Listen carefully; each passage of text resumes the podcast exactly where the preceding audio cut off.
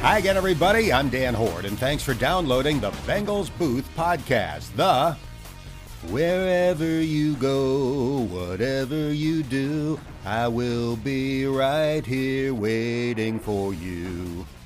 Edition. Yes, the wait is over as Dave Lapham joins me for what is typically the most downloaded episode of this podcast each year as we discuss what we would do and then predict what the Bengals will do in our final episode before the draft. And before we get to that, it's what you would do as I share the results of my highly unofficial Bengals fans consensus mock draft. The Bengals Booth podcast is presented by Bud Light Seltzer. Refresh the game. And here's a quick reminder that you can have the latest edition of this podcast delivered right to your phone, tablet, or computer by subscribing on iTunes, Stitcher, Google Play, Spotify, or Podbean. It's the greatest thing since Dave Lapham's In the Trenches podcast. My broadcast partner is so modest that I didn't even know until last week that he started doing his own podcast in January, and it's awesome. It's an interview format, and Lap's guest list is impressive, including Bengals legends like Boomer Esiason, Chris Collinsworth, Isaac Curtis, and Andrew Whitworth. I learned all sorts of good nuggets in his conversation with Big Whit, including the fact that after having knee surgery in Los Angeles, Joe Burrow watched NFL games on some Sunday afternoons on the couch at Whitworth's house. I binged through six episodes last week and they were all great. So check out the In the Trenches podcast with Dave Lapham. Now, let's get to the draft. I conducted an interesting project on Twitter last week in an attempt to produce the consensus mock draft of Bengals fans. I asked my Twitter followers to go to any mock draft simulator and make Cincinnati's picks in the first four rounds with no trades allowed. That would have made things too complicated. Then I asked them to take a screenshot and send me the results. 355 people responded in the first 24 hours. That's a pretty good sample size. And here are the unscientific results. With a fifth pick of the 2021 NFL Draft, Cincinnati Bengals fans select Ja'Marr Chase, wide receiver, LSU. Based on the Twitterverse, Bengals fans are overwhelmingly Team Chase. Ja'Marr received 236 out of 355 first round votes. That's a two thirds supermajority.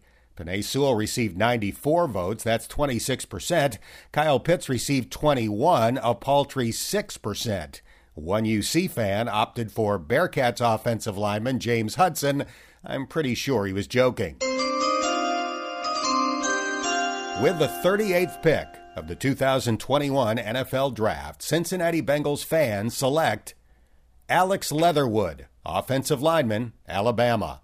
Since more than 70% of you selected a receiving target in round one, either Chase or Pitts, it makes sense that the top five vote getters in the second round were all offensive linemen, led by Leatherwood, who played left tackle the last two years at Alabama, but might be better suited to play guard in the NFL.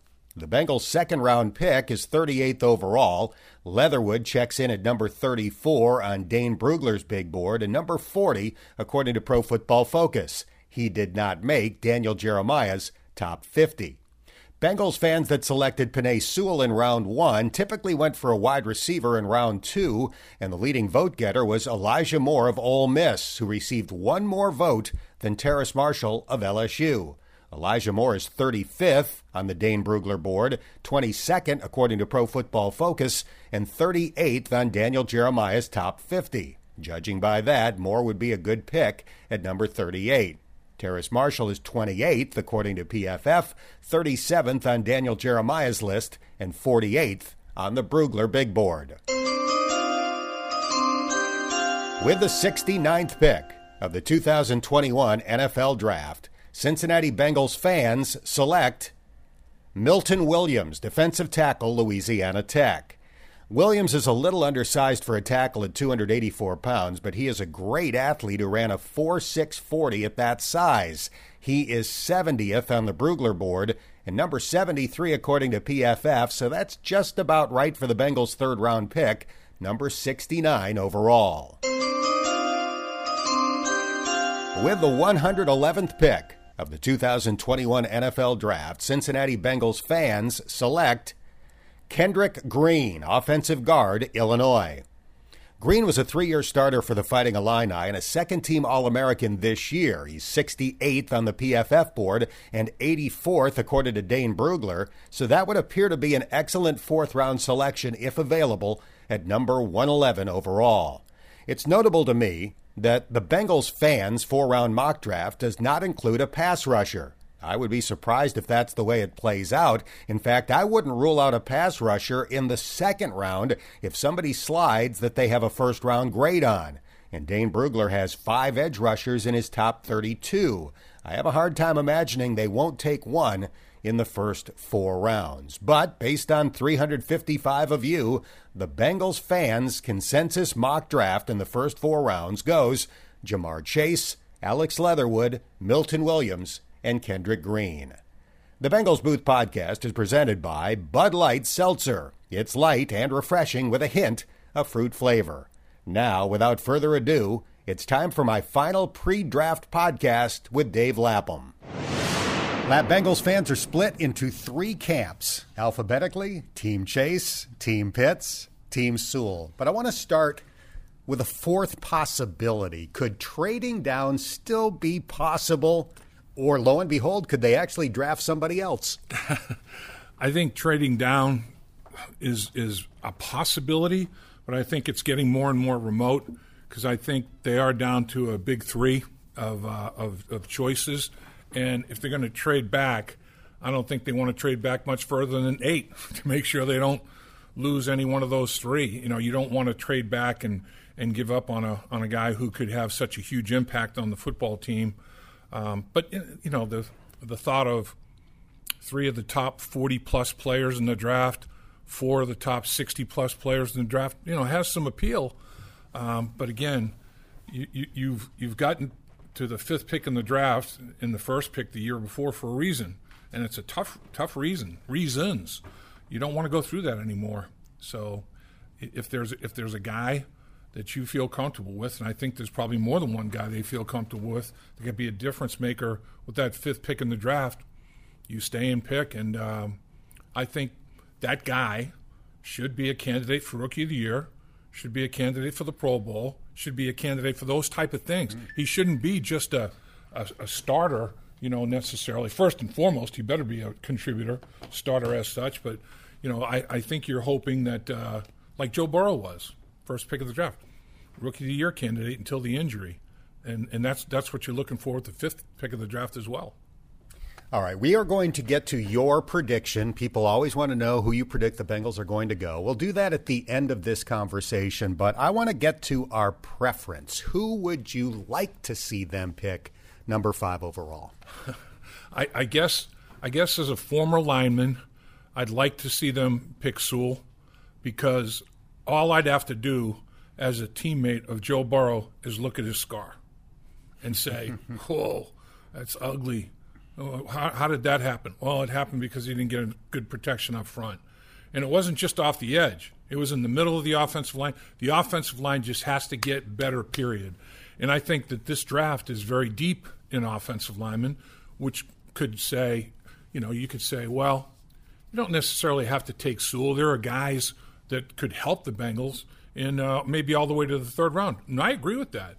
Um, but at receiver, I mean, there's there's other receivers besides Chase that could help the Bengals.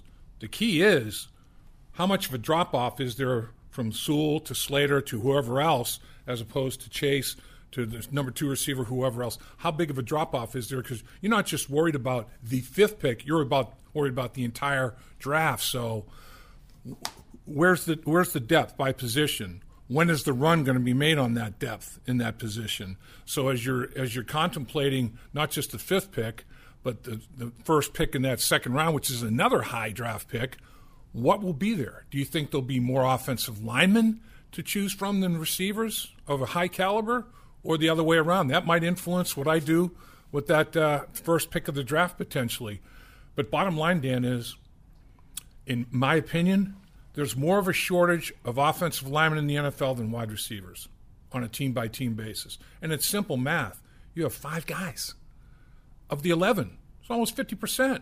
So you have to come up with five solid guys and hopefully a star in there somewhere to protect your quarterback. And then next would be receiver. You know, go three wides. So that's three elevenths of it. So, you know, you're getting over a quarter. But the offensive lineman, there's everybody that plays basketball in high school, for example, that's not going to get a college basketball scholarship. They play football and play wide receiver. I mean, there's so many more bodies playing wide receiver at every level of football than there are offense, uh, you know, solid offensive linemen playing at every level of football. Because number one, it's not a glamorous position. Oh man, I got to play in the line. That sucks. I don't want to play in the line. Everybody wants to play receiver, score touchdowns, and you know that's that's where touchdown makers are made. And, and Chase is certainly a touchdown maker, but it's it's such a big need league wide that if you can if you can come up with a guy that is going to be potentially projected to be a really, really good player, I find it hard to resist to, to go there. I'm with you. I've been and I remain a card carrying member of Team Sewell. Did a lot of research into uh, trying to determine why I feel that way the other day. Here's a few things that I came up with.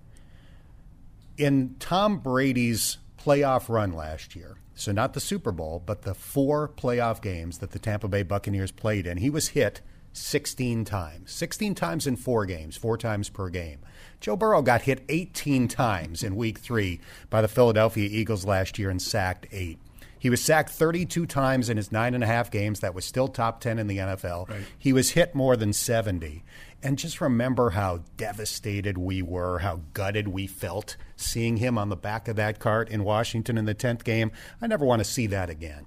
Then I look at Penei Sewell, and I'm no expert. I don't claim to be at grading tape.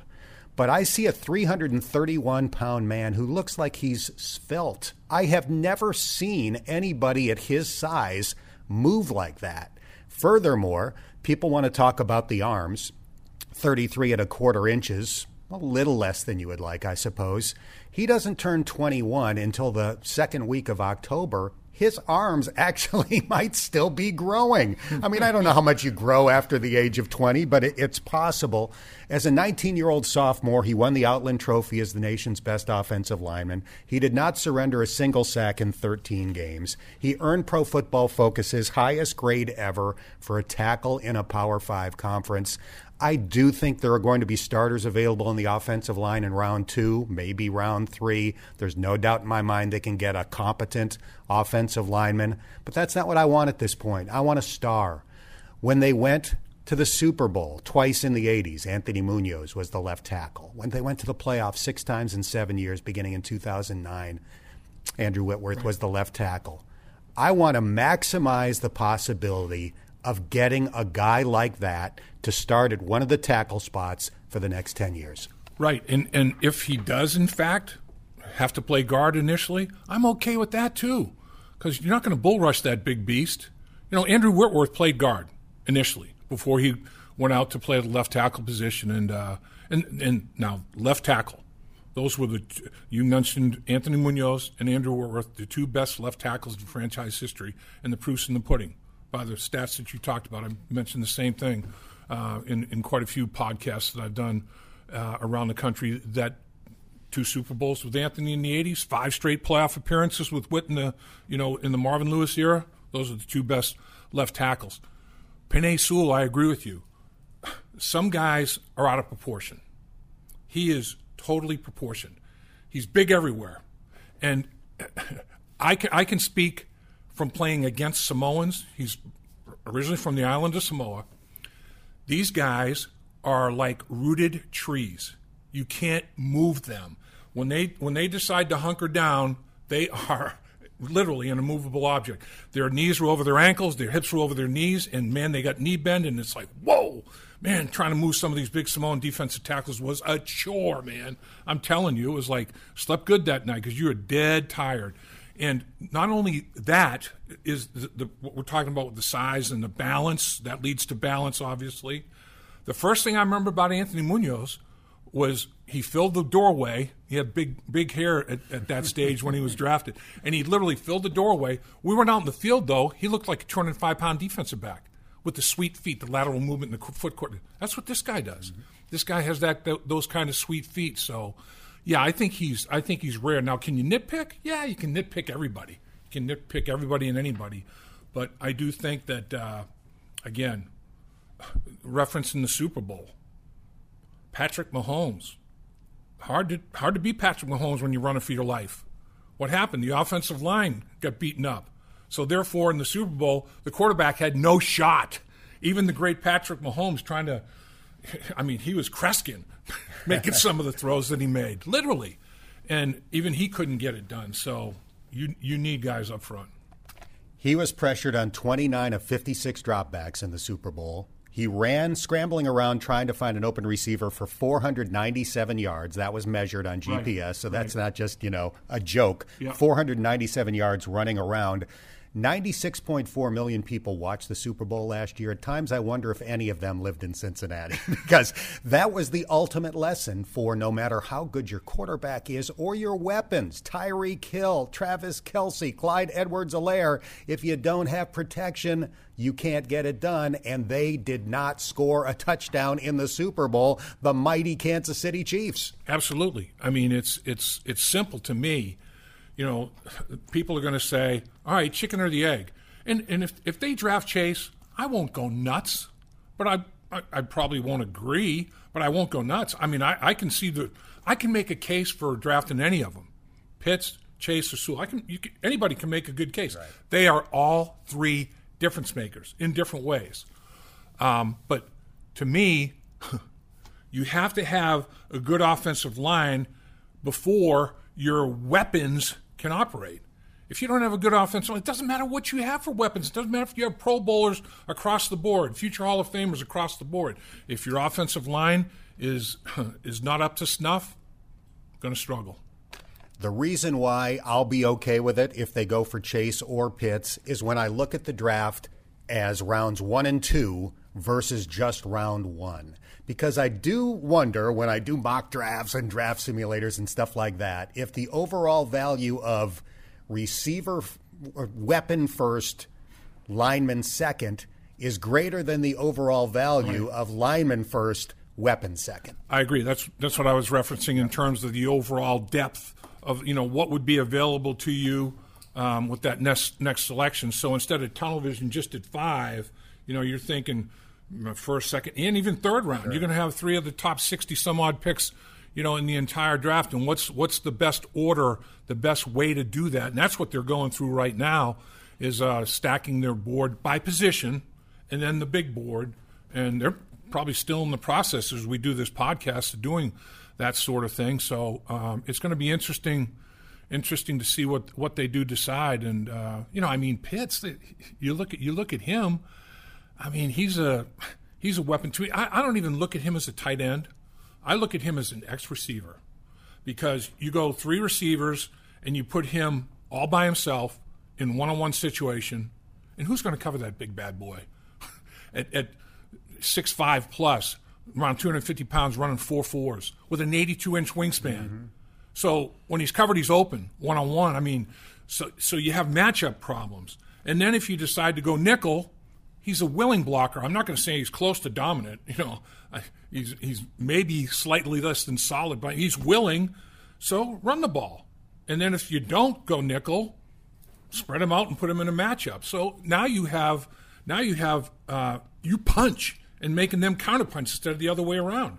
You're looking for something from a weapon standpoint to give you an advantage to punch them, and they're like, oh, now they have to counter. And you know, in, in a situation with Pitts, maybe you can't make the right call. You know, whatever your answer is, they have an answer for the answer because of the mismatch that he gives uh, from a physical standpoint. But uh, yeah, I don't I don't look at him necessarily as a tight end. I don't. You know, I, I, I think he's a he's a true hybrid, but I look at him as more of a, a receiver than a than a than a tight end. Darren Waller.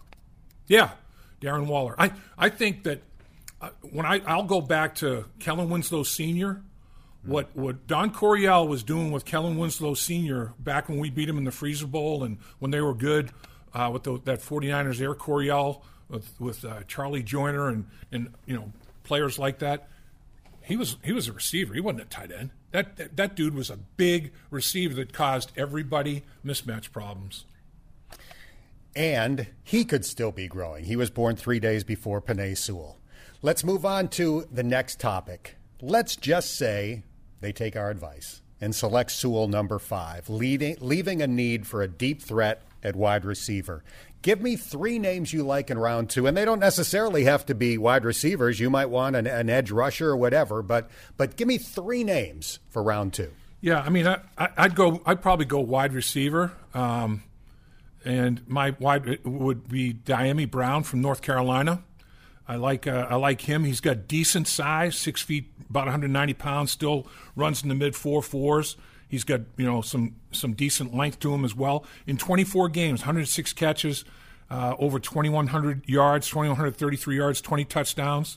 Uh, on averaged over 20 yards per reception. I, I think I think he's he's a dynamic guy. I think he he'd be somebody. One of the things that that that I like about Joe Burrow, and obviously what Joe Burrow likes about Chase, is they've done it together. They've already done it. And at LSU, in that offense that they ran with Joe Brady, that was a pro style offense with pro style concepts that the Bengals have adapted a lot into their scheme. And in 2019, Joe Burrow and Chase hooked up for ridiculous numbers. I mean, Chase's numbers are still SEC records. I mean, it's it's it's stupid. His uh, his numbers are uh, eight. Let's see, 84 catches, 1,780 yards, 20 touchdowns. The yards and the touchdowns are SEC record still. Averaged over 21 yards a catch. So they're well coached. Um, they're well trained. They know each other cold. Um, that all translates to the NFL. When you're scouting a guy like Chase and the routes that he's run against SEC corners, which are NFL corners, and the production all translates well to the National Football League. And Joe Burrow's the one that was thrown on the rock. And then he, he opted out this year. But in, in a year where the union's saying, oh, no, no, no, we're not going to do much in the offseason, you may have a mini camp, you know, and go to training camp. How much of an edge would it be for Joe Burrow to already have all of that advanced work with Chase? He's not working with a guy he's never been with before. He's not throwing to a guy that I've never thrown to this guy. I don't know what his gate's like. I don't know how far I have to throw the deep ball for him to make plays. That's all. That's all done. That's already all there. So that's why I wouldn't be totally disgusted if they took Chase. That's a big, big factor in my mind. It's it's actually a tiebreaker in my mind, honestly. You know, but so here here's another guy that I go with. It following that that that line of thinking, Terrace Marshall, LSU, 6'2, 205, 4440, long, you know, 78 and an eighth uh, wingspan, almost, almost 33 inch arms, length to his arms. I mean, in 19 games, 94 catches, over 1,400 yards, uh, 23 touchdowns, 15 yard average. Uh, he's a player. He can run, he can stretch the field. Another guy would be Rashod Bateman, kid from Minnesota. Uh, you know, I, I think he's he's a possibility. Um, his numbers are, are pretty good and, and six feet, 190 pounds, four four, 40 as well. I mean, there's that's what that's what I'm saying. In my mind, there's a lot of guys. there's there's a lot of receivers, but you can probably say you can say the same thing for offensive linemen. There are a lot of offensive linemen. You can see in in my mind, Dan, everybody's saying this is a great draft for offensive linemen. I think it's a great draft for guards. I think some of these tackles are guards because Hmm. You know, you're, you're drafting a goose to play tackle, but physically you might be drafting a duck, and a duck ain't a goose. so, so they may have to kick inside to play guard a little bit. You know, in, in terms of arm length in particular, a lot of these guys are under. In my mind, 33 inches is that's about the break break point. If you're under 33 inches, and, and if you're if you've already always had short arms and have been able to overcome it, normally you'll have extraordinary balance because now you're in a phone booth and the guy can't get you off your feet. But if you have short arms and not great balance, you're cooked. You're you're in big trouble. So the guys with short arms have some other physical talent that compensates for the lack of one thing. They have something else that they've learned to employ that uh, makes up for it. But um, yeah, it's it's it's going to be very interesting. I, I I'd be happy with any any three of those guys you know, I, am not sure that I'll be there in the second round. And some of the linemen you think might be there in the second round aren't because when the coaches start doing the evaluating, Right. you know, along with the GMs and everything, now it's a different animal when the, than the draft analysts and everybody doing their evaluations. So I wrote down three names as well for second round picks that I like if they select Sewell in round one. One of my three names was one of the guys you mentioned, Dyami Brown, the wide receiver out of North Carolina. Had more than 50 catches each of the last two years and averaged more than 20 yards per catch each season. So obviously he would bring that uh, deep threat.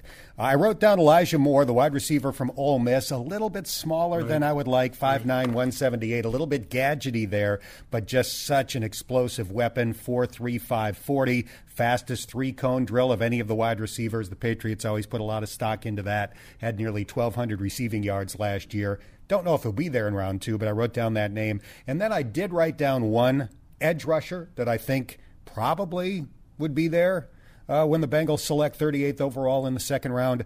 Carlos Basham out of Wake Forest, 6'3, 274, ran a 4 5 9 40, had 11 sacks a couple of years ago at uh, Wake Forest. So that would be a scenario where, okay, there's still a lot of wide receivers left. We're going to get our edge rusher and then take a wide receiver in round three. That's why I wrote down the name Carlos Basham. Yeah, I, I like a guy that you saw, Payton Turner. I'm not sure. That might be a little rich. He's like a two, maybe a, he might be there for them in the third round. But I Basham's a guy that I've got in my notes as well. But this kid out of Houston's a little bit bigger, 6'5 plus, 270.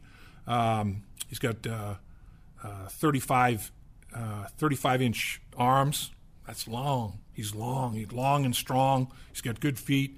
10 and a quarter hands. He gets those hands on you. He's he's really good with his hands, and he's got multiple moves: the rip, the swim, the spin. He's he's pretty advanced. 84 inch, you know, overall wingspan. My gosh, you know they talk about um, Pitts having an 82 inch wingspan, which is crazy for a tight end. But this this big dude, 84 inch wingspan. I mean, he's going to be back in the cantilever, the back of your shoulder pads before you can even even realize it. So yeah, I mean, there's I, I wouldn't I wouldn't be uh, the least bit disappointed if they go with a good edge guy in the second round as well. I, I think we're in agreement that the three big needs are offensive line, uh, wide receiver, and, and, edge rush. Those those are the three. However order they go, I'd like to see those three things be addressed early, and then double down.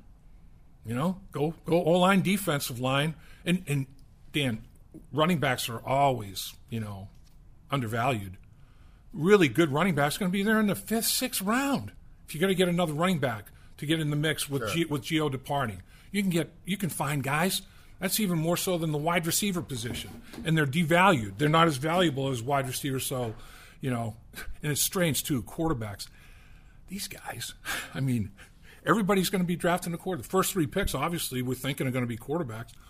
What it's going to be interesting to me. Will Atlanta go with the fourth option at quarterback and overpay, you know, to to to, to draft that guy, or will they take the best non-quarterback in their mind, you know, in the draft, and then after that quarterback run, they all get pushed back. So you're gonna, and people are like, yeah, well, boy, the quarterbacks drafted early, a lot of them bust because they're overdrafted. They have guys that should have been drafted in the second and third round, going in the top ten in some cases, and then the guys that go that that slide because you know now they're oh they, they weren't in the first five or six, they stink. Get them in the fourth to sixth round. These guys can play. They have good NFL careers. So it's like real, real early, or eh, and you can get yourself a nice bargain on one later. All right, let's go to the next scenario. They take either Chase or Pitts, number five overall. So now we're looking at an offensive lineman in round two. Who are some of the guys that you like that you think have a, a decent chance of being there at number 38 overall? Yeah, I mean, I, have I've got some interest in a guy, and, and I've heard conflicting reports, but I've heard more reports that maybe this guy might not be there early in the second round. Walker Little out of Stanford. I, I think this guy, six seven plus, 315 pounds, very athletic. For as tall as he is, his arms aren't super long, 33 and three quarters, but you know long enough. His his reach is 81 and three quarters, so he has some some overall length to him. But his problem is he got hurt early in 2019 and opted out in 2020. You know, you you got to you got to go back to 2018 to get tape on him. And, and get a solid evaluation. But he has gotten bigger and stronger. He's he's an incredible athlete though, and and a lot of these linemen this year, man, their grandfather, their father, their brothers, their uncles, their cousins, they all played in the NFL. A lot of these guys have huge bloodlines. Slater's dad played in the NBA. You know, he's got really good feet. And you, know, you can see why the genetics are there for his dad. To, be, you've played in the NBA, as you know, Dan. You, you got to be a decent athlete, man. These big body guys that can run and short space quickness and cut and all those sorts of things. So I, I, I like him. Um, I'm not I'm not sure he'd be there, but and then and then some people would probably say, ah, you know, that that's too big a risk because you know now you got to go to 2018 to really evaluate the tape. But if you're an athlete, you're an athlete, you know. So I don't know. I, I, I like him. Eichenberg from Penn State has a little bit of appeal to me, you know, um, but his arms less than 33 inches. So I think he's more of a guard. They, I'm sure he's he's over he's compensated for his short arms. His hands aren't real big. His reach is under 80 inches. He's not. He's six six, but he's not long with that six six. But he's athletic, you know, and he's he's he's he's a very good football player. Played at a high level of football. Uh, Dillon Radunz, who got Player of the Week and Practice Player of the Week at the at the Senior Bowl. I like that kid. Over six five, over 300 pounds, and he's got some length. His arms are 34 inches. He's over 80 inch reach. Uh, North Dakota State, you know, has a good program of the small schools. I like Aaron Banks a little bit too uh, from Notre Dame as a guard. I, I, I like him inside. I also like Landon Dickerson. I know he's got I know he's got some uh, some injury issues that he's dealing with, but I like him because he's a he's one of those guys that is a leader. You know, he, he's he has one of these unbelievable attitudes, and he kind of lifts the whole the whole room, the whole offensive line room.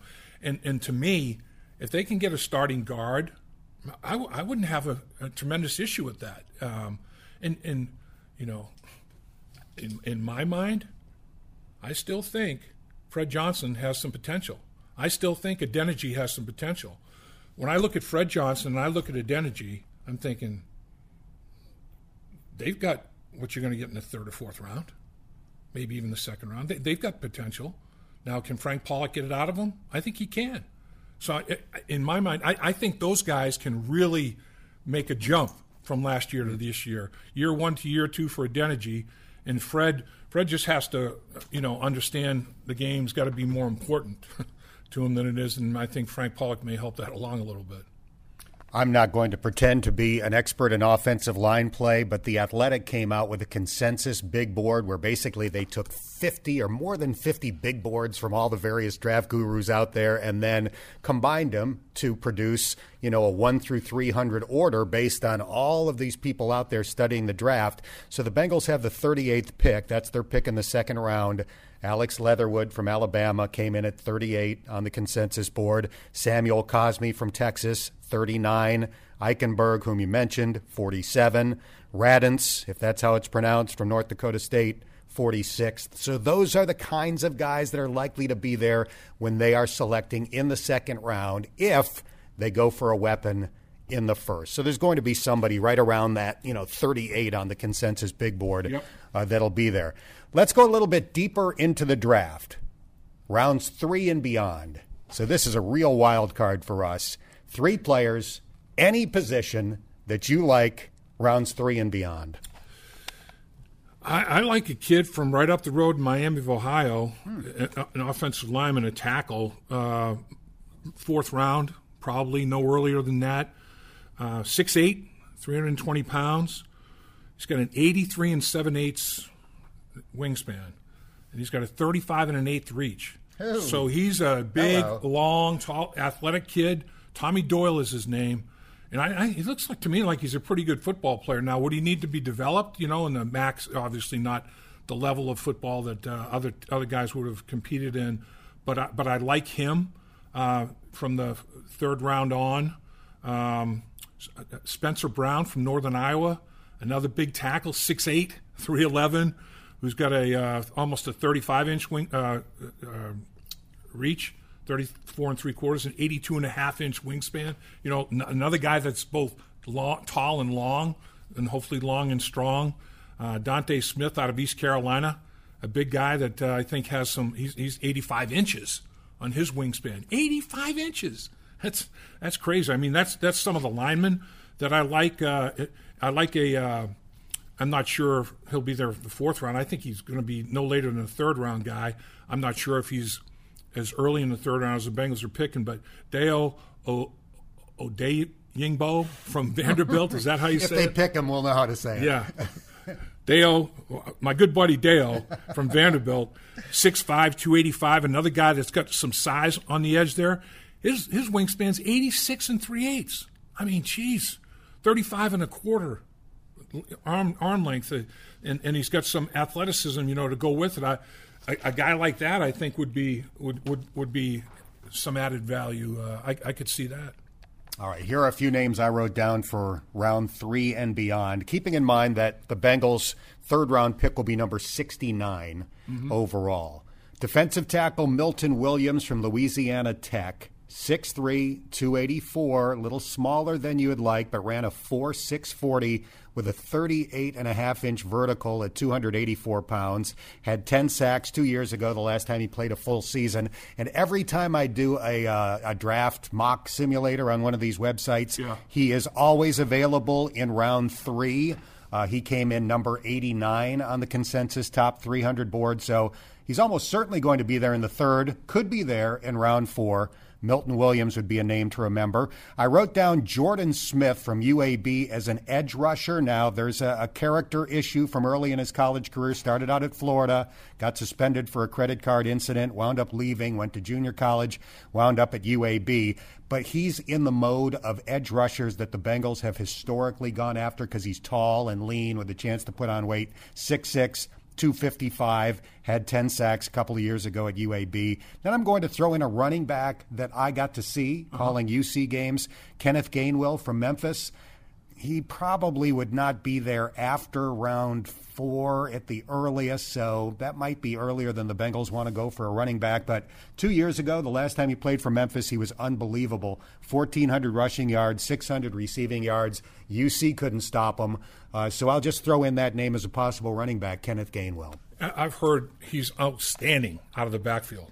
I mean, Correct. a huge threat out of the backfield. I, you know, I've heard a lot of a lot of teams throwing his name out there uh, in, in in that type of that type of scenario. It is interesting. It's it's it's going to be an interesting uh, interesting day, interesting draft. Honestly, you know, there's there's always going to be and and how different the board that you talked about, the consensus board of all of the draft analyst gurus, and then if you take a consensus board of the of the teams with their personnel departments, and in the Bengals case with the coaches, you know, evaluating and grading, because as we know, Dan, this ain't no science. It's it's no so opinions are huge, and and there's going to be all kinds of different opinions on you know where to where to rate guys, where to stack guys, and uh, and it's it's I don't know. In, in my mind, I think the the other thing to consider in that first round is sixty percent of the time linemen get a second contract drafted in the first round. It's like twenty five percent for receivers, It's something like that. It's less than half, um, which you can understand. You can make a, a quicker a quicker decision on if a guy's a bust or not at receiver than potentially at the at the offensive line position. But um, so there's so many factors that, that go into the evaluation process. But and the other thing, Dan, I, I think every round I would be listening to my phone, not just the first round, because you have a high pick every round.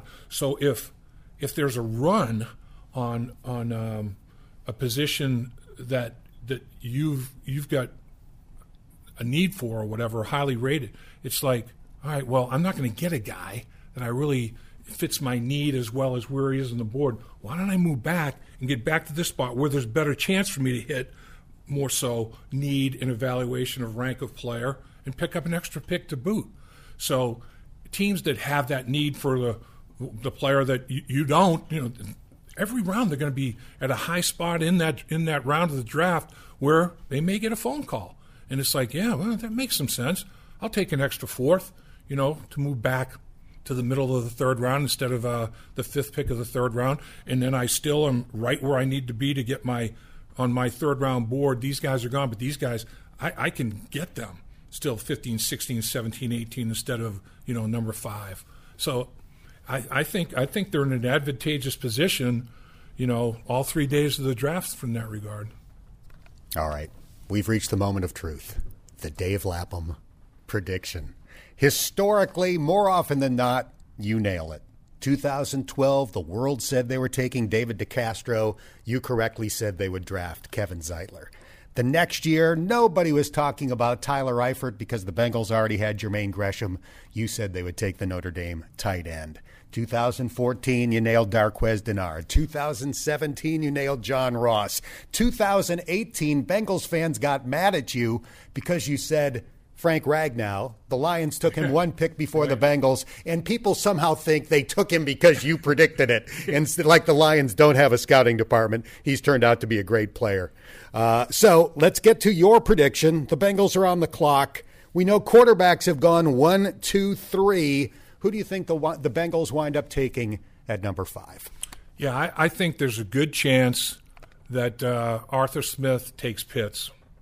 I think that Matt Ryan can play still, you know, and it's like, all right, well, the Falcons, uh, they probably won't be in the top five, or they don't want to be in the top five. So maybe they do try to take their next quarterback to develop uh, after Matt Ryan, and I can understand if they would, but man, to me, I don't know. I think I think that's an overreaction. Uh, maybe they trade back. You know, that, that the draft could start there.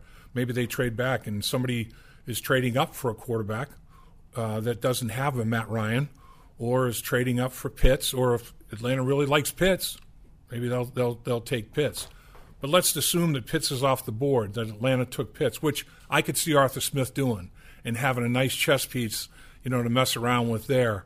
Uh, so the Bengals, in my mind, it's down to two animals, you know, and, and they're, they're, they are. They're Martians. They're aliens. These, these guys are freakazoids athletically. I mean, the, the numbers that Chase put up, you know, four threes in the 40, um, 11, uh, 11 foot broad jump, 42 or 3 inch vertical. I mean, that's ridiculous. And when you watch him on tape, he throws guys around. I mean, when guys are trying to get their hands on him, he just like, you know, he dismisses them. He is so strong, so powerful. He attacks the football. I mean, he's he's a he's a gifted player, and then all the reasons that we talked about, um, his the familiarity between your franchise quarterback and Chase is, to me, that's a big, mm-hmm. big deciding factor. That's a that's a big play.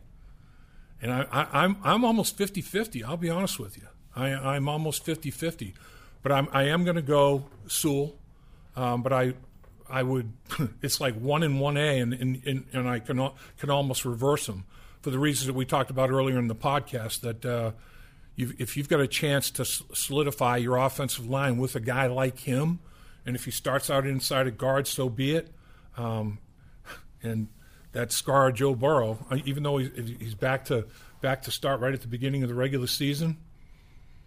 Don't want a scar on the other knee, you know. Don't don't want him don't want him hit any more like that. And and I think in, in my mind, probably there's better depth in the offensive line in the second round than there is wide receiver in the second round. I think that there's better. There's probably after after Chase and a couple of other couple of Alabama receivers, there's a big drop, and Sewell Slater, and then a big drop sooner. There's more guys. There will be more guys in that second round. So if I start to talk myself into that, I could see I could see going uh, Chase instead of uh, instead of Sewell. But I'll probably, as a former lineman, I'll probably stay with the Penei Sewell choice and, uh, and, and, and roll roll with that. All right. Well, I'll have to go the other way then, just to be different. I'll predict that they'll take Chase. I do think the Burrow to Chase factor is huge. And I thought this description of Chase was right on the money. He looks like a fullback, but runs like a wide receiver. I mean, as strong as you can be, and yet ran that 4.3840 at his pro day. Uh, Joe Burrow did not have much success throwing the deep ball last year, and I think that was because of the targets, not because of Joe Burrow. To have that guy that can take the top off the defense and force the safeties to respect that deep threat, uh, I, I just I have the feeling that's going to be the deciding factor. Chase in round one, offensive lineman in round two, but as we said at the very beginning, they can't go wrong. They can't go wrong. And I'll go just like you. I, I could be talked into that so easily um, because you know I, I, really am I really am torn split. It's not as clean cut as it was to me uh, before because th- this guy Chase is a freak, is a freak. In terms of pound for pound, the overall strength of, uh, of Chase is probably as good as they've had at LSU. And for him to just throw people around like he throws them around. But man, and, and, and you know, like I was talk, talking about before, they did sign Riley Reiff. They still do have guys that they can they can work and develop. They did sign uh, quit, They did sign Spain inside, and I mean Michael Jordan. He should be a guy that you can develop. I mean, he's got a lot of tools. Can't uh, you know? Do you give up on on, on Michael Jordan? It's not like they're they don't have anything in their offensive line. I'm going Chase. I could go Chase so easily. I could go Chase. But if you, if you had to pick between Chase and Pitts, what would you do? I'd take Chase. So would I. So would I. I would take Chase because it to Pitts to put him at the X. That's where I put Chase. I put Chase over there at the X and say, go beat people up one on one. And he's when you watch him, he is so smooth in his route running. I mean, he's so fluid and so smooth. And I'm I'm not saying that uh, that Pitts isn't, but you know he's he's not he's not a, a true wide receiver like Chase is. So, yeah, it's it's very interesting, Dan. Very interesting. I wish we could pick them both. That'd be great. So do they. Yeah. Unfortunately, that's not in the cards. All right, that was fun. And uh, we will do podcasts each night of the draft to uh, update you on everybody that the Bengals select. They've got an extra pick after trading Ryan Finley away, so it's going to be a lot of fun. Lap, that was awesome. Appreciate your time. It was a lot of fun, Dan. Appreciate you. I will post podcasts to wrap up each night of the draft that will be ready for your drive to work the next morning. That's going to do it for this episode of the Bengals Booth Podcast, brought to you by Bud Light Seltzer. Refresh the game. If you haven't done so already, please subscribe, and if you've got a minute, give it a rating or share a comment. That helps more Bengals fans find this podcast. I'm Dan Hoard, and thank you for listening to the Bengals Booth Podcast.